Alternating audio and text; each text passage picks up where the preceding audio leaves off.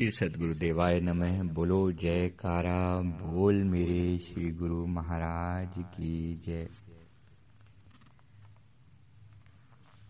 शिवरात्रि के साथ मेरे सदगुरु जी की बहुत प्यारी मीठी यादें जुड़ी हैं, जो मैं सभी के साथ शेयर करना चाहता हूँ। और इसको आप सत्संग कहें या जो भी आपकी मर्ज़ी। हमारे महाप्रभु श्री पंचम पाशाह जी महाराज जी एक समय में शिवरात्रि ले लोग कावड़ लेकर आते हैं। उन दिनों की बात है। तो कावड़ शिवरात्रि से कुछ दिन पहले की बात है। शायद ये फेब और मार्च के बीच की वो दिन रहे होंगे। तो हमारे महाप्रभु एक बागीचे में कहीं पार्क में सैर के लिए सुबह गए। तो देखा कि लोग कावड़ लेकर आ रहे हैं और उनमें से एक कावड़ वाला जो है वो सामने से ऐसे निकल रहे हैं तो गुरुदेव ने उनकी तरफ़ देखा और बहुत मतलब जैसे प्यार से मुस्कुरा रहे थे, महात्मा जी से पूछा, जो साथ में थे, उनसे पूछा कि ये लोग कौन हैं और क्या करने जा रहे हैं।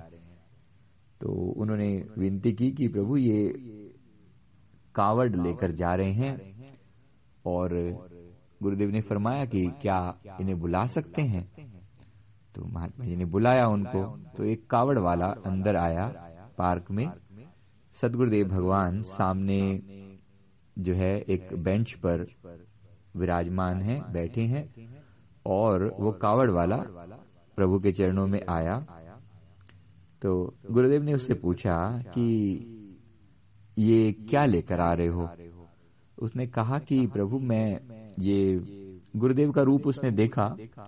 मन में भोले बाबा की मूर्त उन्होंने बसाई हुई थी और सारा रास्ता वो लोग कावड़ जब लेने जाते हैं और लेकर आते हैं तो सारे रास्ते वो भगवान शिव की आराधना करते हुए, उनका नाम जाप करते हुए, उनके रूप का ध्यान करते हुए जाते हैं तो ऑब्वियसली उनके मन में भगवान शिव की मूर्त बसी होती है।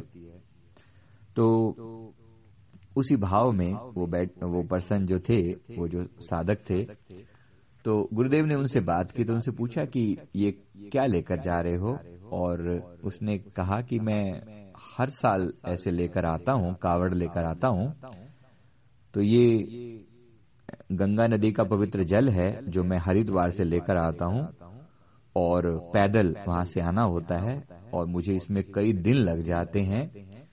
उसने कहा कि टोटल ये लगभग एक हफ़्ते का प्रोग्राम होता है और हफ़्ते भर में पैदल चलता हुआ वहाँ से आता हूँ अपने गाँव अपने शहर की तरफ़ आता हूँ और फिर मैं जाकर इससे इस जल से महाशिवरात्रि के दिन भगवान शिव का अभिषेक करते हैं। उनको ये जल अर्पण करते हैं। इससे भगवान प्रसन्न होते हैं। तो गुरुदेव ने बड़ा मुस्कुराए। प्रभु ने पूछा कि इतने समय से तुम कर रहे हो? क्या तुम्हें कभी भगवान शिव के दर्शन हुए? अब उसने सुना, मन में प्रेम भाव आया। उसने कहा कि प्रभु, अब तक तो नहीं हुए। ऐसे दर्शन तो कभी नहीं हुए। अब प्रभु के रूप को, गुरुदेव के सुंदर रूप को देखकर उसके मन में एक श्रद्धा पैदा हुई और उसने मन में ही, मन ही मन जो है गुरुदेव को, के रूप को निहारा, देखा।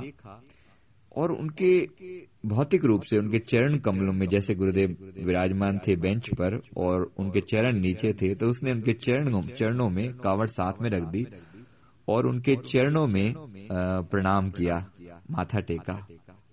जब माथा उठाया तो क्या देखते हैं कि साक्षात भगवान शिव अपने सुंदर नील वर्णधारी रूप में सामने विराजमान है। आँखें मली, देखता है, प्रभु, आप किस रूप में? ये कैसे विराजमान है? मन को बड़ी खुशी हुई, बड़ा आनंद मिला।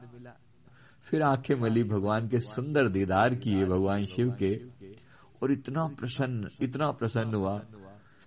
उसने कहा कि अरे, इतने समय से मैं भगवान की आराधना कर रहा हूँ। भगवान, आज तक तो कभी दर्शन भौतिक रूप से नहीं मिले। दर्शन तो नहीं हुए। हाँ मेरी मुरादें पूरी हो जाया करती थी, इच्छाएँ पूरी हो जाती थी। लेकिन आज मैं भगवान शिव को साक्षात जो है गुरुदेव के रूप में देख रहा हूँ, इतना मन में भाव आया कि वो जो जल लेकर आया था कांवड़ का, उस जल से उसने उसी समय में गुरुदेव के चरण कमलों जो जो धोए और वो जल अर्पण किया, कहा कि मेरी तो महाशिवरात्रि आज के दिन हो गई।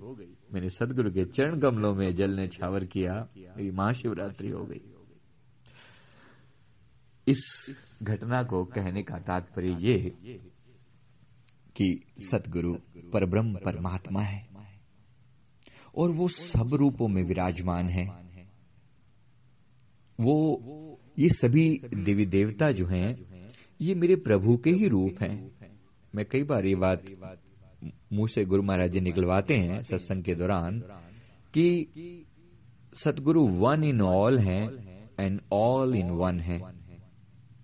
सबको मिलाकर अगर एक बना दिया जाए, सभी देवी देवताओं को मिलाकर सबसे अगर सबको एक बना दिया जाए, एक रूप बना दिया जाए तो वो मेरे गुरुदेव हैं। और मेरे गुरुदेव ही इन सभी देवी देवताओं के रूप में अलग अलग विद्यमान हैं। बिल्कुल वैसे ही, जैसे मैं कहूँ कि मिठाइयाँ बहुत सारी हैं। रसगुल्ला है, गुलाब जामुन है, गाजर का हलवा है, बर्फ़ी है या बहुत सारी और मिठाइयाँ के नाम कोई भी आप गिन लो। लेकिन उन सब में एक बात कॉमन है कि वह सब मीठी हैं। तो वो जो मिठास है, वो वो जो एसेंस है उनकी, वो हमारे सदगुरु हैं। हमें उस परम तत्व के साथ जुड़ना है। और उस परम तत्व के साथ जुड़ने का जो सुंदर साधन है, वो अजपा नाम, जो सिमरन उन्होंने दिया है, वो है। इस अजपा का हम जितना प्यार से अंदर से जाप करें तो अपने ही भीतर का शिवत्व प्रकट होने लगता है। तो अंदर का जो हमारे अंदर मनुष्य का भाव है, हमारे अंदर जो लिमिटेशन है, हमारी जो कमियाँ हैं, वो दूर होने लगती हैं। लगातार अजपा जाप करने से वो कमियाँ दूर होने लगती हैं और अंदर का शिवत्व प्रकट होने लगता है।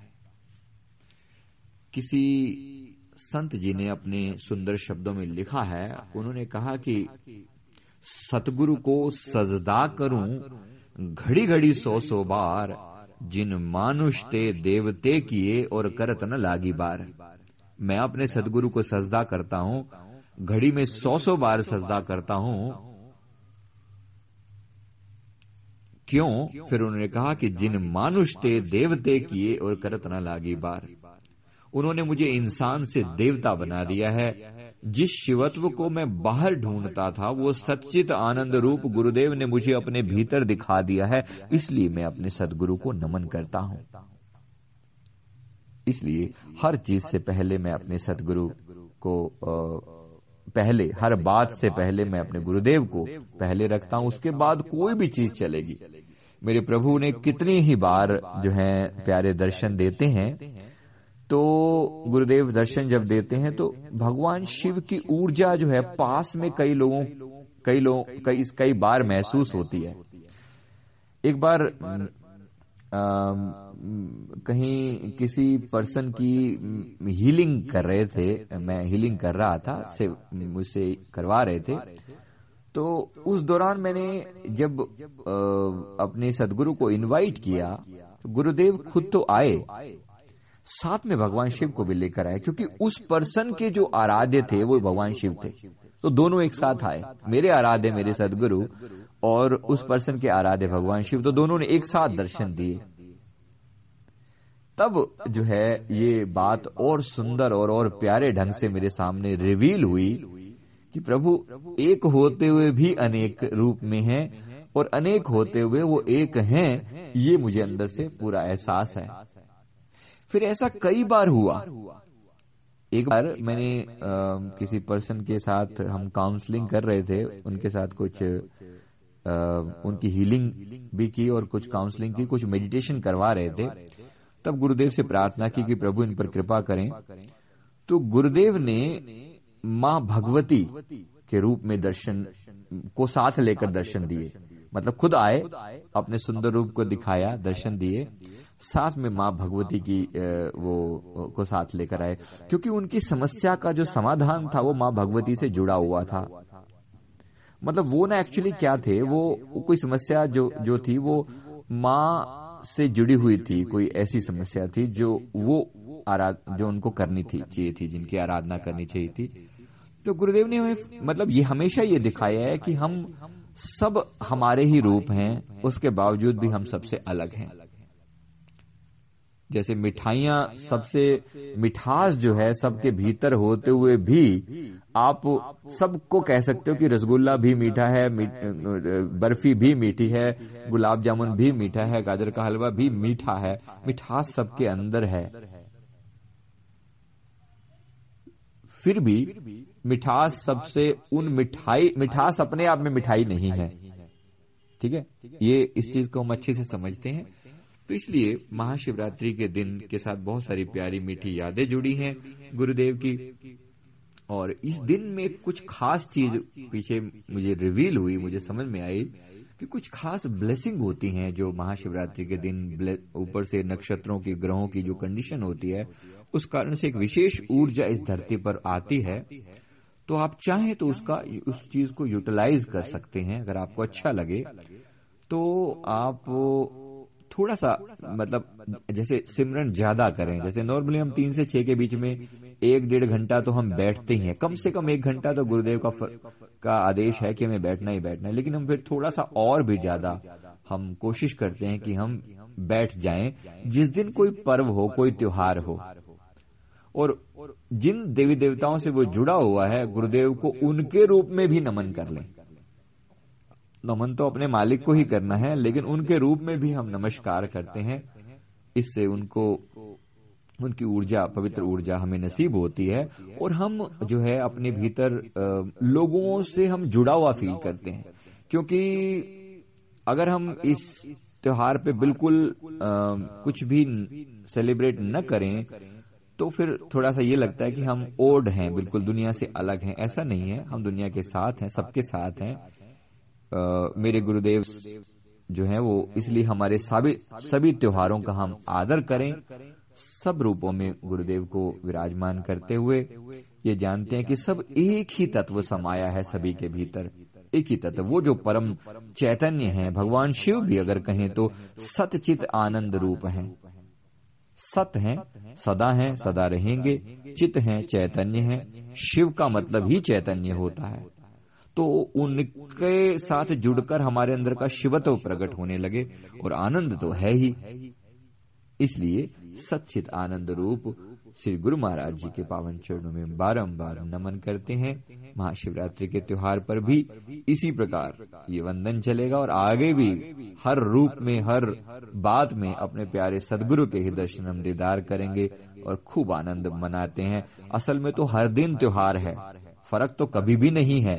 हर दिन वही आनंद बरस रहा है। जिस दिन अपने दिल में गुरु की गुरुदेव की सुंदर मूर्त बसी है उनका आनंद उनका अजपा उनका सिमरन चल रहा है तो आनंद तो है ही। लेकिन फिर भी किसी खास दिन चले थोड़ा सा और अच्छा लगता है किसी खास ढंग से मनाने में आनंद आता है तो इसको सेलिब्रेट करेंगे। बोलिए जय कारा बोल मेरे सदगुरुदेव भगवान की जय।